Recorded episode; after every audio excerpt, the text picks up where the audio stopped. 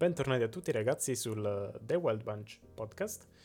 Oggi sarà una puntata incentrata completamente su Elden Ring e sull'evento che abbiamo assistito, a cui abbiamo assistito il 4 novembre. Abbiamo molte cose di cui parlare, mm, non troppo di tecnicismi, suppongo, vero? Mm, no, mm, solo in minima parte. Solo in minima parte, sì, alla fine siamo, io almeno sono molto fanboy di uh, From Software, quindi non mi soffermerò troppo a criticare la grafica perché non era next gen e cazzi vari. Parleremo in generale di Elden Ring, di cosa, di cosa ci aspettiamo adesso dopo aver visto precisamente 15 minuti di uh, gameplay sulle appunto feature uh, um, che abbiamo visto e io direi che possiamo cominciare, a meno che uh, Davide non ha qualcosa da dirci. Allora, innanzitutto saluto anche io i ragazzi che ci ascoltano. È come sempre un piacere avervi con voi. Oggi, come ci ha anticipato Nico, parleremo di Elden Ring, poiché From ci ha omaggiati di un, uh, un nuovo trailer, un nuovo teaser che in realtà altro non è che un gameplay trailer della durata considerevole di 15 minuti in cui vediamo molte meccaniche uh-huh. nonostante le varie scene siano tagliate in alcuni momenti non si sa per uh, magari coprire qualcosa oppure non far vedere qualcosa però comunque ci ha lasciato un impatto positivo questo lo possiamo dire anche, anche fin dall'inizio a differenza di Nico io diciamo che ho un occhio un pochino più critico nei confronti di From Software mi sono piaciuti molti giochi che hanno fatto soprattutto Sekiro ho finito Dark Souls il primo nonostante tante criticità che ha e ammetto abbia senza nessun tipo di um, indoramento della pillola, però uh, quando le cose sono fatte bene va detto e quindi oggi analizzeremo questo thriller con due sguardi differenti. Uno che è quello del fan di From Software, ovviamente non un fan cieco perché un fan attento che però comunque no, no, diciamo che non sta lì a, a a fare il puntiglioso con ogni cosa che non va e l'occhio invece di qualcuno ancora un po' più distante rispetto a lui che quindi dà un po' più peso alle cose che non vanno ma che apprezza eh, in modo onesto anche le cose che vanno bene.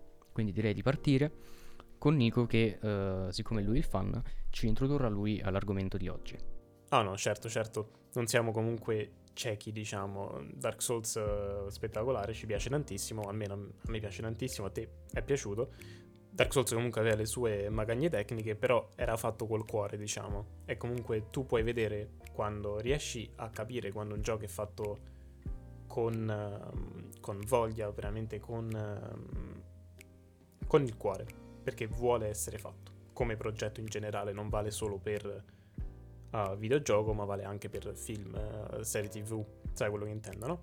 Esattamente, quella cura, quella voglia di uh, lavorare ad un progetto per vederlo um, risultare poi come te lo aspettavi con, con il cuore esatto, cosa che manca ultimamente ad Ubisoft, però Ubisoft noi ti vogliamo bene, però dai su, un po' più di... meno soldi, un po' più di cuore, un po' più di autorialità, un po' più di idee eh, sopra le righe rispetto a quelle che vediamo in Fortnite andrebbero bene. Mm-hmm. Poi ci collegheremo anche a Fortnite. E uh, mi rendo conto che parliamo sempre di Ubisoft alla fine. Povera Ubisoft. Io, eh, Ubisoft sono gioie e dolori, altro che donne e motori. Non so se hai sentito delle, dei nuovi leak e informazioni su uh, Assassin's Creed Infinity. Eh sì. non siamo qui a parlare di Assassin's Creed Infinity, però voglio dire, parlando di Ubisoft che soldi, soldi, soldi dovresti cambiare, non sembra no, andare no, su no. quella strada. Comunque. Vabbè, comunque, per chiudere sulla la, la piccola parentesi Ubisoft, anche nel, nell'episodio in cui parliamo di Far Cry abbiamo detto come la tendenza di Ubisoft sia quella di stiamo facendo una cosa che piace o meno, noi continuiamo per quella via, un po', un po con gli occhi chiusi, no? neanche con il cervello però di dire seguiamo quella via per i soldi. Non lo so, facciamo cose a caso. Uh, questa cosa qui che dobbiamo fare, che approccio mm, vogliamo intraprendere? Un approccio diverso rispetto alla scorsa volta o lo stesso identico approccio condannato oppure apprezzato? Guardi, lo stesso identico approccio condannato o apprezzato. Quindi certe volte va bene, certe volte va male. Però noi oggi siamo a parlare di un argomento molto più altisonante che è Elden Ring ultima cosa, probabilmente ultimissima cosa su Ubisoft. Però noi credi- crediamo appunto questo. questo uh, le operazioni di marketing che hanno loro. Però a quanto pare Assassin's Creed Valhalla è stato il titolo di uh, il capitolo della, della, serie che ha venduto di più. E io. Oh. Ma sì, ma lì perché c'è, c'è anche quella storia, no? I vichinghi, è finito Vikings, la, la serie TV praticamente un, un anno e mezzo fa, mi pare. Mm-hmm. Quindi c'è comunque gente che vuole quell'ambiente, che vuole quella narrazione. Mm, non è comunque un indice di qualità di, di un titolo, non lo è. No, assolutamente, però mi ha sorpreso che abbia venduto così tanto. Ma guarda, se Valhalla è tra i titoli più venduti di Ubisoft, tra questo c'è anche Far Cry New Dawn. È, è un titolo che ha venduto tanto, nonostante eh tutte le critiche mm-hmm. fatte. Quindi non lo prendere come metro di misura. No, no, assolutamente. Ok. Uh, mm-hmm. Per Far Cry, tenete gli occhi aperti sul mio Twitter perché forse ci saranno delle notizie interessanti. E uh, iniziamo, perché se no andiamo mm-hmm. a sfasare come sempre. Allora. Esatto. Anche perché l'argomento è bello condensato e non c'è bisogno di parlarne poi più di tanto. Eh sì, eh sì. Vabbè, Elden Ring, che cosa ci aspettiamo? Quando è che l'hanno fatto vedere la prima volta? 2019? Sì, 2019. Mm-hmm. Quel mini trailer che ha fatto i milioni di views solo grazie a me. Allora, io direi di parlare anche, soprattutto, delle cose che ci sono piaciute. Ok, ok, oddio, non, non soprattutto, però parliamo, per esempio, dei, uh, dei, materiali che abbiamo visto, delle texture in game, dei materiali dei, dei vestiti, delle armature, che a te sono piaciuti abbastanza, no?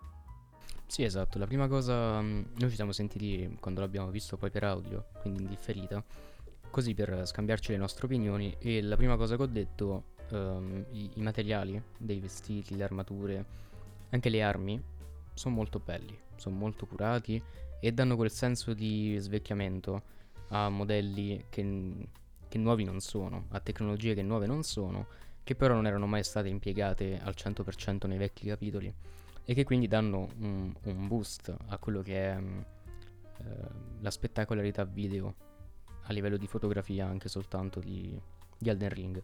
Poi gli ambienti sono anche molto curati, gli ambienti mi piacciono, tranne i dungeon, perché i dungeon, mh, per esempio gli ambienti sotterranei di God of War sono spettacolari, un'illuminazione incredibile, mentre i dungeon di Elden Ring peccano di illuminazione.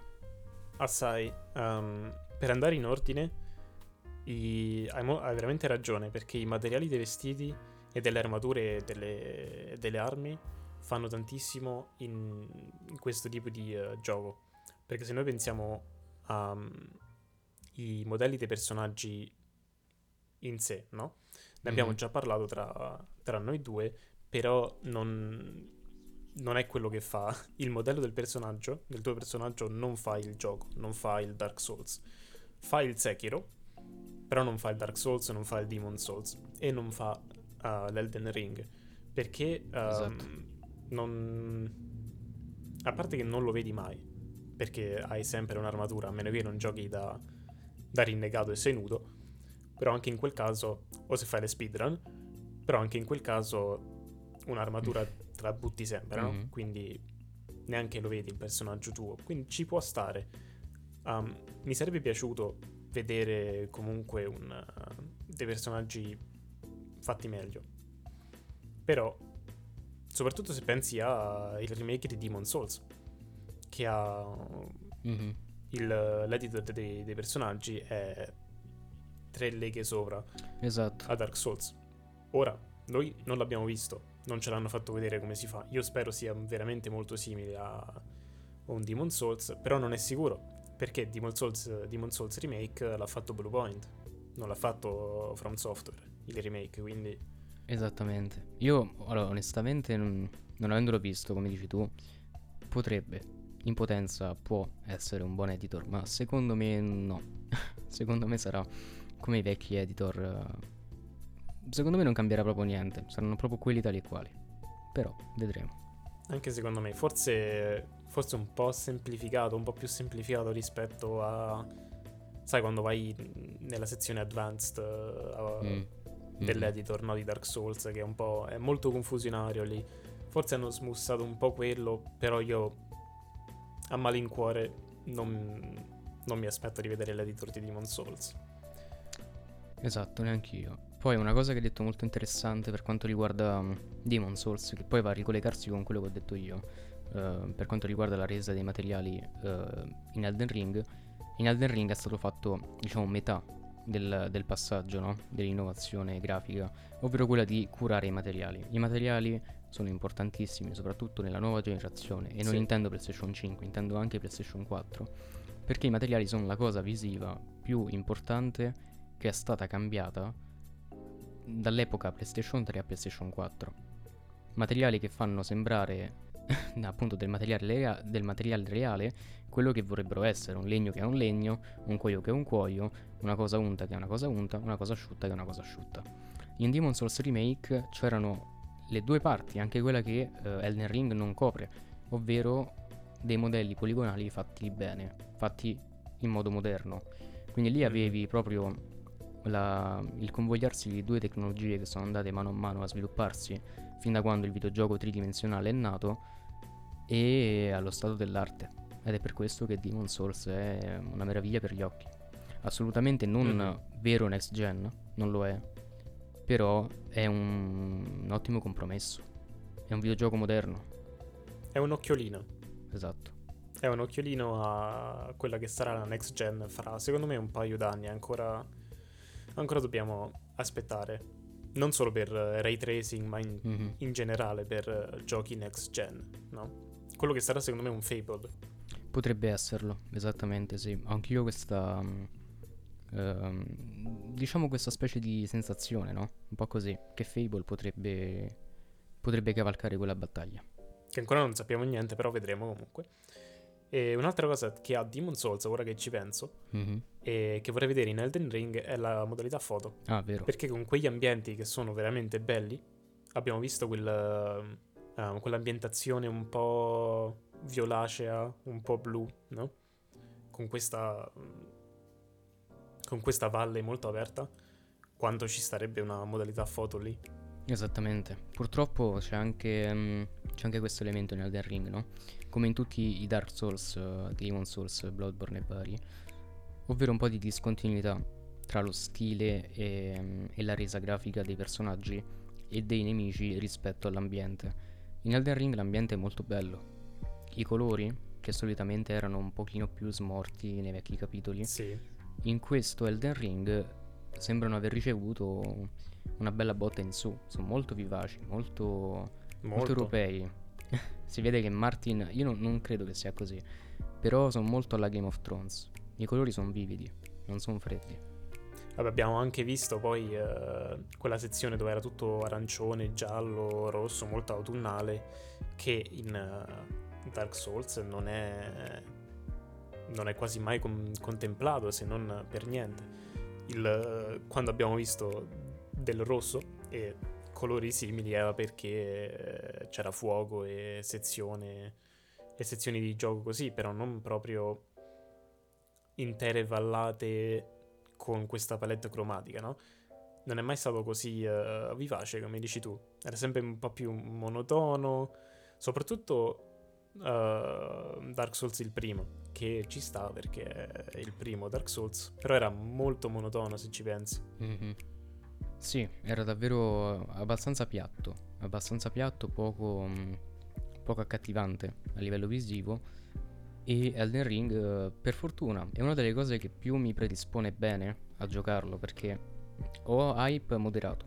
Non è eccessivo, però, come ho detto a Nico l'altro giorno, se fosse uscito lo comprerei ora. Quindi non è un hype tipo, oddio, voglio che esca subito. Però se c'è, se c'è lo gioco perché mi attira per tutti i giusti motivi e i motivi per cui non mi attira non sono così importanti.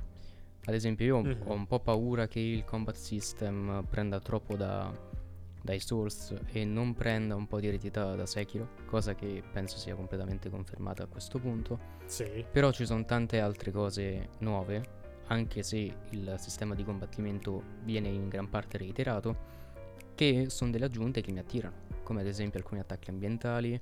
Poi la cosa da vedere sarà come arrivarci, questo me ne parlavi tu l'altro giorno, gli attacchi ambientali ci sono sempre stati, quelli con effetti di vento, effetti di, di fuoco, però era difficile attivarli quando volevi tu. Sì, dovevi veramente amare la serie e giocarci per molte molte ore per capire che una specifica arma ha uno specifico effetto se lo attivi in uno specifico modo, no? Capite? Mm. Era molto... mm, erano delle funzioni orientate a, non voglio dire veterani, ma quasi della serie, no? Quindi non è mai stato troppo newbie friendly, diciamo. Era sempre Mhm. dovevi passarci tante ore per capire come eh, alcune cose funzionassero. Nel 3, eh, Dark Souls 3 era già semplificata, però ancora troppo complicata per eh, gente che si approccia a Dark Souls eh, dall'esterno. Quindi speriamo che in eh, Elden Ring sia un po' più mm, un po' più amichevole rispetto a persone che non hanno mai giocato un Souls. Esatto, e io direi anche più amichevole per persone che non hanno mai giocato Elden Ring, ovvero per giocatori veterani magari dei titoli di From che però si approcciano a Elden Ring, come tutti noi, per la prima volta, alcune meccaniche non è sbagliato renderle, non dico semplici, però accessibili. Non è che se tu le rendi accessibili, allora il gioco è per bambini, non è così. Tu puoi... L'importante è che tu faccia una cosa che sia coerente e che non dia fastidio, capisci? Fin quando Mhm. tu hai quello, puoi fare qualsiasi cosa. E comunque vorrei notare che eh, siamo partiti con il discorso dicendo io sono un fanboy eh, di From Software, quindi non parlerò male della grafica e finora abbiamo parlato solo bene della grafica. Sembrerebbe. a parte dei. A parte dei personaggi, dei modelli dei personaggi. Però sì. Ok, quindi per dare un po' di contrasto, Mhm. tu hai menzionato i dungeon e ti devo dare ragione anche su questo. Purtroppo l'illuminazione Mhm. dei dungeon eh, è quel che è. Eh, sembrava rispecchiare totalmente i, eh, le sezioni di mappa al chiuso che avevamo nei, nei Souls. Deluso. Esattamente. Esattamente. Io una cosa che ho notato ed è difficile gestire le zone buie ed è per questo che nei videogiochi solitamente le zone buie sono semplicemente zone poco illuminate, non sono buie. Però ci sono videogiochi come ehm, Kingdom Come Deliverance, sviluppato su CryEngine, che è uno dei pochi engine, diciamo, avvocati della notte nera, ovvero quando è notte deve essere buio, non devi vedere un cazzo a meno che c'è una luce. Mi è piaciuta questa frase. Esatto.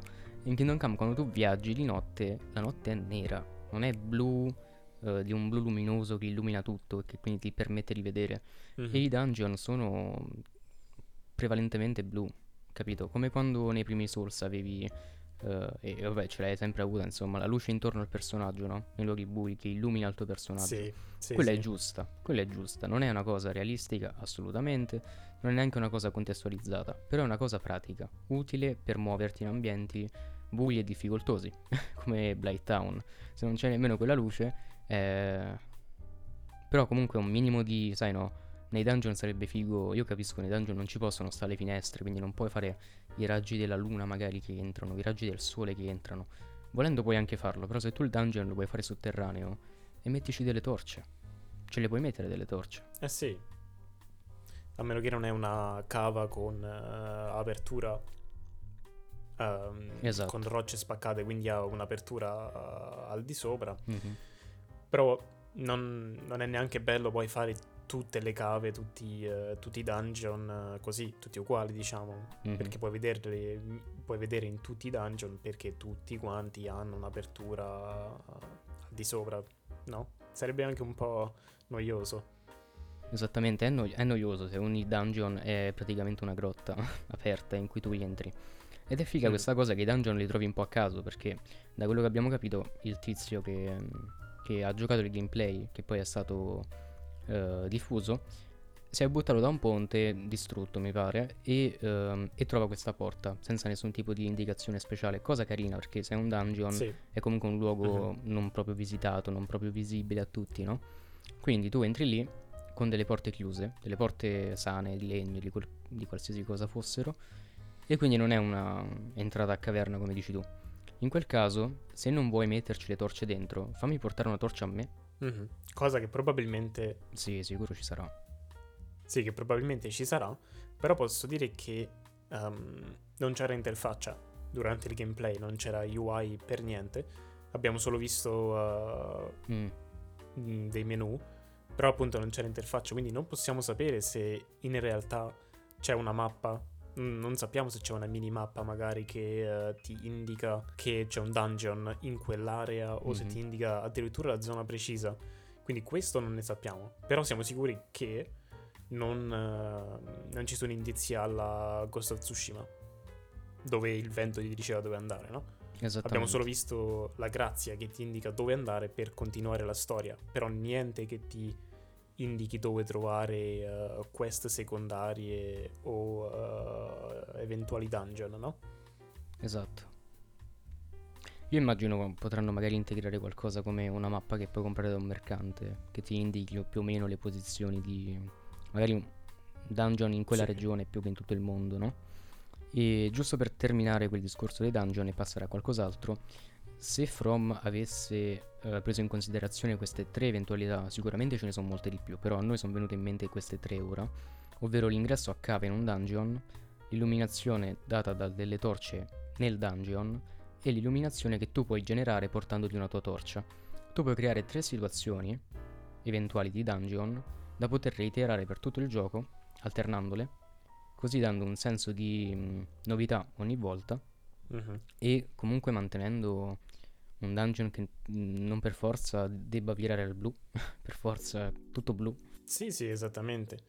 Che poi ehm, quanto sarebbe figo avere... Ci ho appena pensato, quanto sarebbe figo avere una sorta di castello sotterraneo, no? Proprio Mhm. un castello dungeon sotterraneo dove non vedi una minchia perché è abbandonato da migliaia di anni Mhm. ed è tutto nero. Che poi potrebbero anche esserci non per forza una torcia personale, ma anche delle magie di luce. Ha un po' la Skyrim, diciamo. Esattamente, anche perché da quello che ho visto ci sono degli aiuti, tu puoi evocare Mm. eh, de- delle entità ad aiutarti e magari potevi creare un'entità, mm, un piccolo fuoco fatua che ti segue. Ci sono delle idee. Sì, magari evochi Soler Praise, praise the sun. ti porta lui la luce. Ti porta l'elmetto, mm, come si chiama quell'elmetto? Quello lì mm, che prendi dagli ah, sì, insetti. il... Eh, lo sai che non me lo ricordo? Vabbè, praticamente gli metti uno di quei cosi morti in testa e illumini tutto. Quella è una cosa comoda però, eh. Ora vedremo. Ah, eh, Nico, ma dici che sei un fanboy, non ti ricordi come si chiama? Che cazzo dici? E vabbè, su... No, non me lo ricordo, ok. E detto questo, parlando, abbiamo parlato abbastanza delle dungeon. Altre cose che ti sono piaciute Mhm. o non piaciute? Ah, prima di chiudere completamente il discorso ambienti, vogliamo solo ribadire quanto cazzo è brutto l'albero. Eh, è tanto, tanto è bello il castello che abbiamo visto, curato, modellato bene. Il castello è veramente modellato bene. Quanto è brutto quel cazzo, quel cazzo di albero che tu. Tutta la storia di Elden Ring gira intorno a quell'albero, lo vedrai sempre. È Mhm. proprio un crocevia eh, dello sguardo. Tu alzi gli occhi al cielo e lo vedi. Sì, io penso. Sì, penso sarà visibile da qualsiasi punto della mappa, no? A parte se è Esatto. all'interno. Mhm. E non lo so, From, eh, che stavi pensando quando hai messo quel PNG lì? Perché Appiccicato, appiccicato con lo lo un po' meglio. Esistono delle tecniche, ne parlavo anche con Nico. mh, eh, come vi avevo detto, ci siamo scambiati degli audio di opinioni. Ehm, in Far Cry 4, ad esempio, no? Ci sono sì le montagne vicine, ma ci sono anche le montagne in lontananza che danno un senso di profondità quando qualcuno viaggia magari in um, girocottero. In Far Cry 4 c'è questo piccolo elicottero che ti permette di viaggiare in aria. E ehm, se le montagne in lontananza non fossero state aggiunte, noi avremmo palesemente capito ogni volta che ci volevamo fare un giro in elicottero che il mondo era quadrato e piccolo. Mentre ci sono quelle montagne in lontananza, Sì. tu- il tutto aggiustato anche da un effetto di messa a fuoco. Poi in Far Cry 4, i- am- essendo ambientato in India su una specie di altura, c'è anche la nebbia esponenziale, quindi vediamo tutto blurrato, vediamo tutto ehm, non come dovrebbe essere, non nitido. Però nel caso dell'albero di Elden Ring avrebbero potuto fare una tecnica simile, ehm, in cui tu In lontananza ovviamente lo vedi meno bene che in vicinanza, poi non so neanche se ci puoi arrivare volendo fisicamente all'albero. Però poteva essere reso molto bene, molto meglio, almeno. Non, non per forza come albero modellato, eh. Però con tecniche, sempre PNG, sempre immagini, però con delle tecniche per renderlo meno fuori dal coro, che è quello, quello che è l'ambiente visivo di Elden Ring. L'unica cosa fuori dal coro è quell'albero Sì, sì, e non dovrebbe essere fuori. Guarda, io ho un, eh, un'impressione che probabilmente ci andremo all'albero, però non è detto che ci andiamo tramite gameplay, cioè nel senso magari ci avviciniamo giocando, noi Mhm. stessi giocando, però magari poi scatta la, la Esatto. cinematica in CGI o eh, semplicemente Mhm. cinematica per quei 20 secondi e poi non, non si vede più. Quindi magari potrebbe essere una cosa così. Esattamente come il palazzo della sorgente in, in Sekiro, no? A Endgame. Mm, Esatto, sì, esatto. Non, non possiamo sapere, dovremmo aspettare febbraio, che se ci pensi non è così lontano, che siamo a novembre. No, è vicino. È molto vicino. Io ci ho pensato ieri, veramente. Eh, calcolando poi come sono volati i giorni ultimamente, cioè un mese fa è uscito Far Cry. Un mese. Sì. è incredibile. E invece siamo già a novembre, poi sarà dicembre. Io avevo gennaio già pianificato, Sì, e invece sarà febbraio. sì, sì. non fa anch'io. niente, non fa niente, prendetevi il tempo che volete, però lo voglio giocare. Quindi parlando, avendo finito di, terminato di parlare di Mhm. dungeon e ambienti, passiamo ad un altro argomento che è a tua scelta. Io direi di soffermarci un secondo sui nemici in generale, Mhm. perché da quello che abbiamo visto a me sono piaciuti. A me sono piaciuti perché piace lo stile che From ha sempre dato a- a- ai nemici. Da il non morto del borgo in Dark Souls 1 ai più complicati boss di Sekiro e Dark Souls 3, no? A me sono sempre piaciuti. Esatto. Ci sono alcuni modelli che sono veramente semplici, appunto come la- l'appena citato non morto, e ce ne sono alcuni molto complicati, tipo il Mm. demone dell'odio, si chiamava in Sekiro, che io l'ho giocato in Bello, inglese, bello. quindi non mi ricordo. Mhm. Hatred Demon, Demon of Hatred. Sì, sì, il demone dell'odio. Vabbè, comunque. E in, uh, Mhm. in Elden Ring sono sembrati tutti alquanto complicati, però sempre sulle stesse linee, sempre molto mostruosi, diciamo, sempre tutti un po' strani. Abbiamo Mhm. visto quel durante quella sezione Mhm. autunnale c'era quel quando hanno usato lo stealth per aggirare quel mostro. a me Cosa lui ha ricordato tanto No, dico lo stealth è una cosa molto figa, un'aggiunta molto importante che, che va notata. Sì, sì, sì, presa da Sekiro. Mhm. Molto presa da Sekiro perché l'animazione di eh, uh, Crouch era la stessa. Eh, Comunque, e, eh, questo forse ne parliamo dopo di eh, mm, aggiunte prese da altri giochi From. ok. Però appunto durante quella sezione, virgolette, autunnale abbiamo visto che aggiravano quel mostro che a me ha ricordato tantissimo i,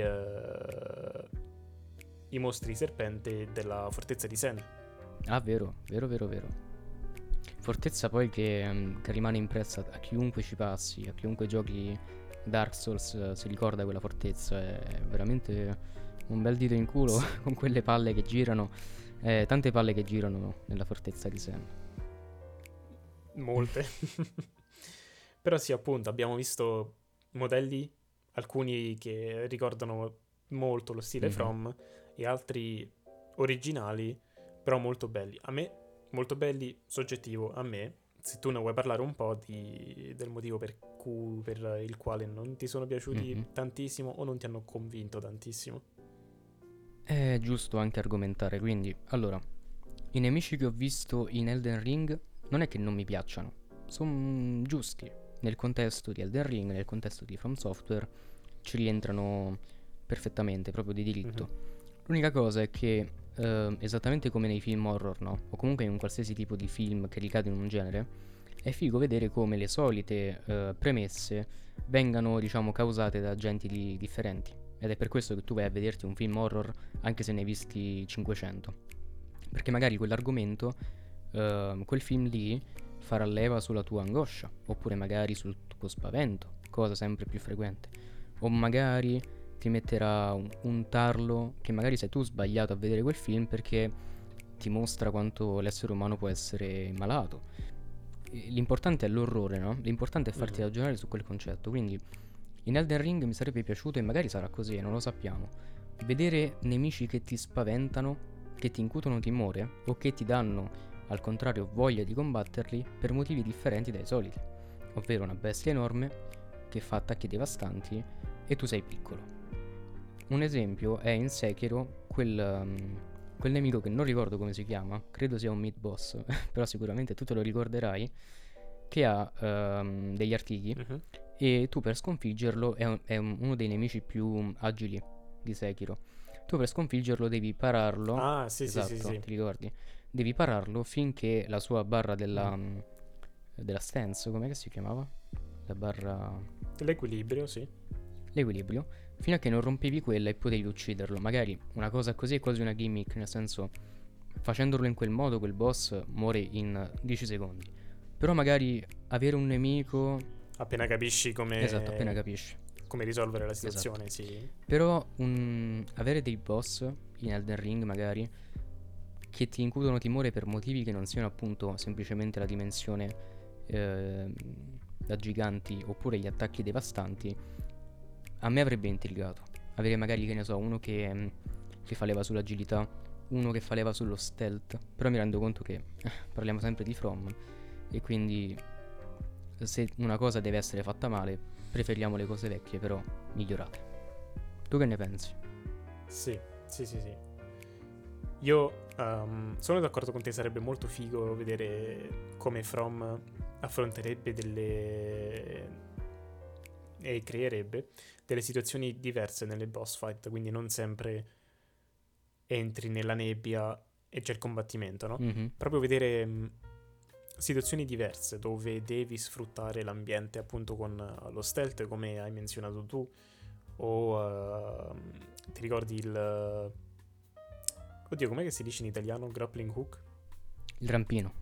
Il rampino in Sekiro, esattamente. Quindi vedere magari appunto come sfruttare quello che il gioco ti dà, tutte le tecniche che il gioco ti dà, tutte le meccaniche che hai a tua disposizione, no? Sarebbe figo mm-hmm. vedere appunto come From devierebbe dalle convenzioni di una solita boss fight, no? e dai trailer che abbiamo visto e anche questo qui di gameplay, i, uh, i boss sono, a me sono piaciuti molto. A me sono piaciuti molto e quel uh, fattore di inquietudine che, di cui tu mm. parlavi prima, a me è salito. Io ho provato timore quando ho visto il boss, com'è che l'hanno chiamato? Il re di tutto ciò che è d'oro? Sì, sì.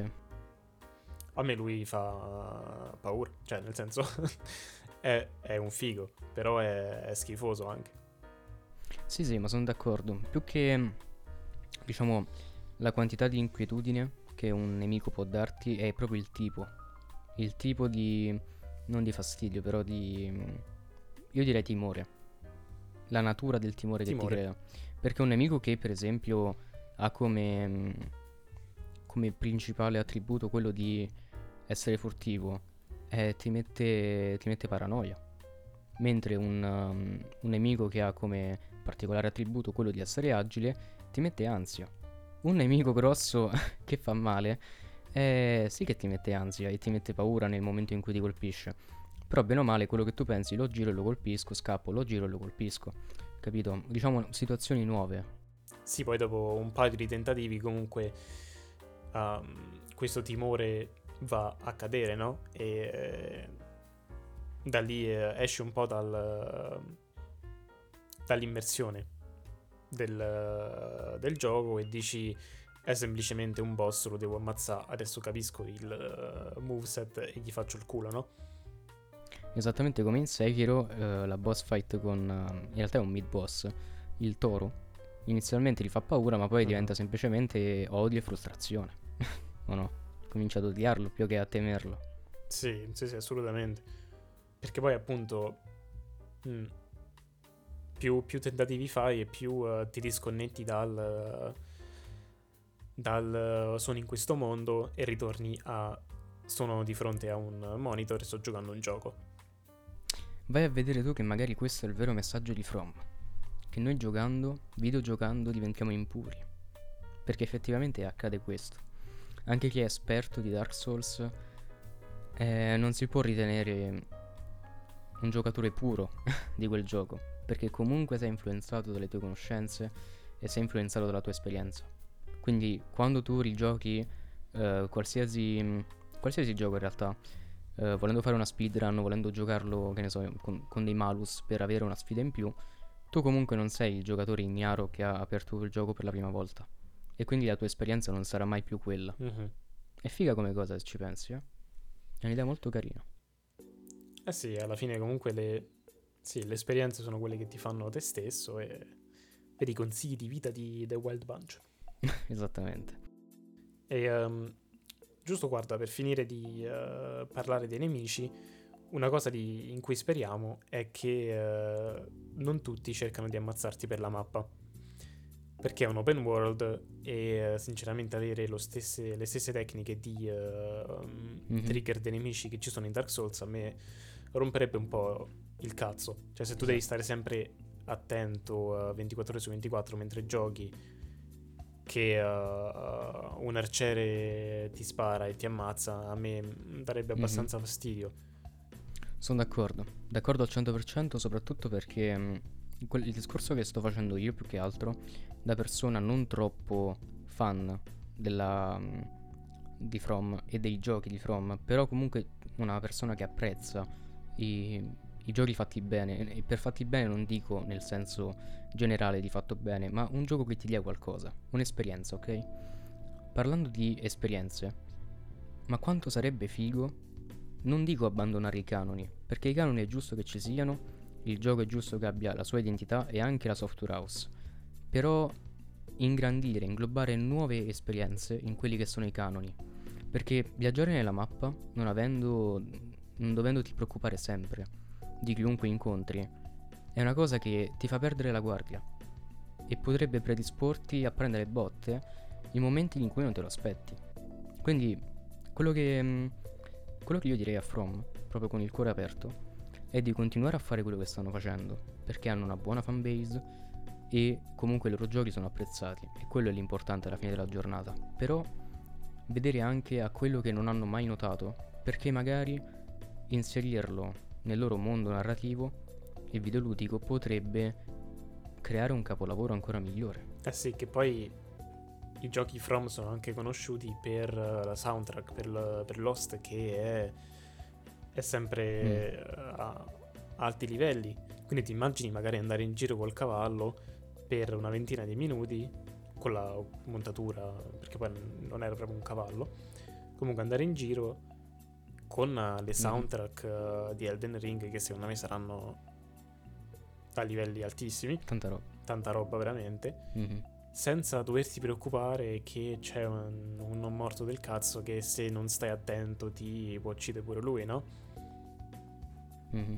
È un'esperienza che io spero ci sarà perché non, non mi piacerebbe giocare un... Oddio. Sì, mi piacerebbe però non voglio giocarmi un Dark Souls 4. Io mi voglio giocare Elden Ring. Esatto, io sono sempre, ragazzi, quando parleremo magari anche di altre cose, magari di film, di musica, uh, anche in realtà di videogiochi, io sono sempre per arricchisciti. Quindi prendi quello che più ti piace tra le cose che ti piacciono, prova a metterlo insieme e se trovi una buona alchimia creerai una roba nuova, inedita, che però ha le giuste basi per ancorarsi nei cuori di chi conosce i vari elementi che la compongono. Per esempio, Elden Ring perché mi attira? Perché mi piacciono i giochi action, ok? Quindi Elden Ring mi attira con, quella, con quel pretesto, però mi butta in un mondo che è completamente diverso da quello di un uh, prima citato Ghost of Tsushima, che però mi dà più o meno, più o meno le stesse mm. emozioni. Una volta che tu mi hai preso in quel modo, perché limitarti a raccontarmi la tua storia come lo hai fatto nei vecchi capitoli? Se tu mi butti qualche informazione in più, è, è in quel momento che io mi innamoro, capito? Se tu mostri di avere un carattere più forte di quello che hai avuto in passato, capisci? Di, di voler integrare elementi come ad esempio una camminata tranquilla con della musica, molto alla The Witcher, no? E Mhm. con dei combattimenti di alto livello, con delle musiche Sì. di alto livello, con una mappa molto grande che ricorda appunto qualsiasi gioco open world. È, il primo gioco veramente open world di From. Capisci pure quest- que- le aggiunte che hanno fatto ad Elden Ring rispetto ai vecchi mm, capitoli, diciamo, della, sa- della saga Soulsborne, sono cose che hanno soltanto migliorato, stravolgendo alcuni canoni. Quindi mi immagino io se stravolgendo altri canoni o semplicemente calibrandoli diversamente, quante nuove esperienze potrebbero dare da un pubblico che magari neanche li vuole giocare questi giochi. Perché c'è un sacco di gente che ha paura di essere trattata come dei novellini, di comprare un gioco che non riusciranno a finire, ma che potrebbe Sì. dargli molto. Mhm. Ed è un peccato privare quelle persone di una nuova esperienza. Esatto, e con questo che hai appena detto ci possiamo ricollegare a quello che abbiamo detto prima, delle inquietudini Mhm. di un boss, perché immaginati essere completamente perso nell'ambientazione, che come abbiamo detto in precedenza sembra essere veramente ad alti livelli, sembra essere fatta benissimo. Quindi pensa, immagini di Mhm. essere completamente perso nel mondo di Elden Ring e poi ti imbatti in un uh, boss o mid boss. Come abbiamo visto, uh, sembrerebbe essere possibile appunto andare in giro durante la Esatto. sezione co-op e dal nulla esce un boss, Mhm. no? Quindi immagina di essere Mhm. completamente perso i, uh, nel mondo di Elden Ring e a un certo punto esce un mid boss. E allora lì, come dicevamo prima, l'inquietudine, il timore è triplicata perché tu eri completamente perso nelle ambientazioni, nei, nei suoni, nella musica, nei- nelle animazioni che... Oddio, animazioni, più o meno. E poi esce un boss e ti fa il culo, no? Quindi poi lì tu respawni e dici adesso vado là, gli apro il culo e sei convinto al 100%, no? Mhm. Quelle sono emozioni, secondo me. Sì, emozioni che eh, Esatto. Elden Ring io lo so che le può dare perché è From Software e sono, sono bravi a fare queste cose. Però sai che nella vita purtroppo non si sa mai, a meno che non, non stai lavorando sul, sul progetto, non lo possiamo sapere. Esatto. Quindi c'è sempre questa Mhm. incertezza. Però quanto lo spero. Quanto lo spero. Mhm. Che poi, come dici tu, no? A differenza di Ubisoft in cui tu vedi un, un gameplay trailer e hai capito il gioco, Mm. senza offesa Ubisoft, Elden Ring potrebbe essere tantissime altre cose che noi non ci immaginiamo nemmeno. Magari tutti questi elementi che abbiamo citato ci sono. O magari ci sono altre cose che non ci sono venute in mente a noi, che però rientrano in quella categoria di variazioni sul tema che però potrebbero rendere figa un'esperienza nuova, come Mhm. quella di Elden Ring. Che poi guarda tu e, e eh, ragazzi ascoltatori, però mi devo scusare per quanto magari posso sem- sembrare emozionato, ma solo parlare di Elden Ring, aver avuto finalmente Mm. un trailer di gameplay ufficiale, quindi non eh, 30 secondi liccati che io non neanche ho guardato perché non volevo guardarla. E ehm, Mhm.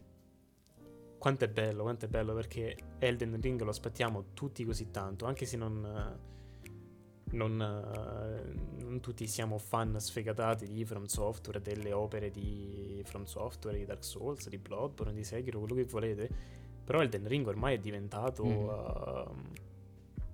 Uh, mm, qualcosa di- da, da aspettare, qualcosa che merita hype secondo me.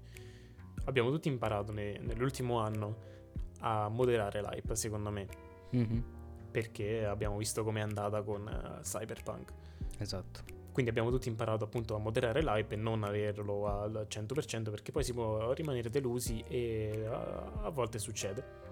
Io Mhm. ancora sto aspettando per la versione next gen però, eh, quindi non aprirò mai più il gioco fino a quando la versione next gen non esce per vedere se veramente migliorano le cose, se ci stanno lavorando bene. Mhm. Però quanto è bello ehm, avere qualcosa Da aspettare, che si aspetta così tanto, no? esatto. Mm. Ti dà, sì, ti dà un obiettivo, uno scopo da raggiungere, che in questo caso non è altro che attendere, devi aspettare. Però mm, dà diciamo un po' l'idea della- dell'effervescenza che abbiamo nell'ambiente, no? Del- delle idee che vengono create ogni Sì. giorno ed è quello il bello di lavorare in un mondo creativo e di capire certi meccanismi che, che ci sono dietro, perché è sempre una bella avventura creare qualcosa, tranne quando va male, Esatto. tipo alcuni esperimenti in Polonia. E se l'attesa fosse essa stessa il piacere? Eh, esatto, una bella citazione, Esatto. una bella citazione. Che cos'era? Non mi ricordo neanche. Era la pubblicità di, dell'Amaro. Mm. Non mi ricordo. Del Lucano. Non mi ricordo se era una citazione di Oscar Wilde, onest- onestamente. N- non ricordo. Comunque, eh, siamo quasi... No, non lo so, però a me, eh, a me fa venire in mente solo la pubblicità. Eh, io dovrei averlo studiato. Scusate la mia ignoranza Io in teoria dovrei averlo su studiato. questo. Eh, siamo quasi arrivati. Siamo quasi arrivati ai 50 minuti. Abbiamo parlato praticamente di tutto quello che c'è da, da raccontare, appunto, del trailer che abbiamo visto. L'unica cosa che per me rimarrà un- sempre un piccolo neo. A me non piace troppo la narrazione dei, dei giochi From. E non mi sembra proprio Mhm. che, che. Miyazaki voglia andare da un'altra parte. Con, la, con Melina che ti raggiunge, le inquadrature, come ti parla, proprio le parole che usa. Credo che sarà esattamente come tutti gli altri. E, però non è comunque un deterrente. È semplicemente una piccola cosa. A me non piace quando, quando qualcuno rimane troppo fermo in alcune abitudini. Quindi preferisco sempre un po' di varietà. Perché magari, come dicevo prima, trovi qualcosa di meglio. Magari crei qualcosa di Mhm. meglio. Però Sì, sì. Fermo come l'NPC che abbiamo visto venire salvato dal tuo personaggio. mhm. Quando ti parlava non c'era un'animazione. non ce n'era manco una. Però il doppiaggio merita. Però il doppiaggio merita. Il doppiaggio Le merita, ha belle. sempre meritato, diciamo. Mhm. Diciamo che soltanto la voce rende tutta la- tutto il mood della scena, no? Cioè già soltanto la voce rende Sì. giustizia. Però peccato che è solo quella. Però mi piacerebbe vedere un po' di innovazione, diciamo, su quel campo. Non, Esatto. Ti prego, non mi fare tutti i personaggi fermi, immobili mentre ti parlano, perché ti, ti sale un po' la noia, diciamo. Mhm. Se poi si muovono solo durante le, le cinematiche è un po', un po' noioso, un po' così così. Mhm. E eh, se vogliamo appunto parlare di narrazione, io non lo so se eh, sarà mm, coerente alla narrazione di Dark Souls. Mhm. Però spero che non lo sia al 100%.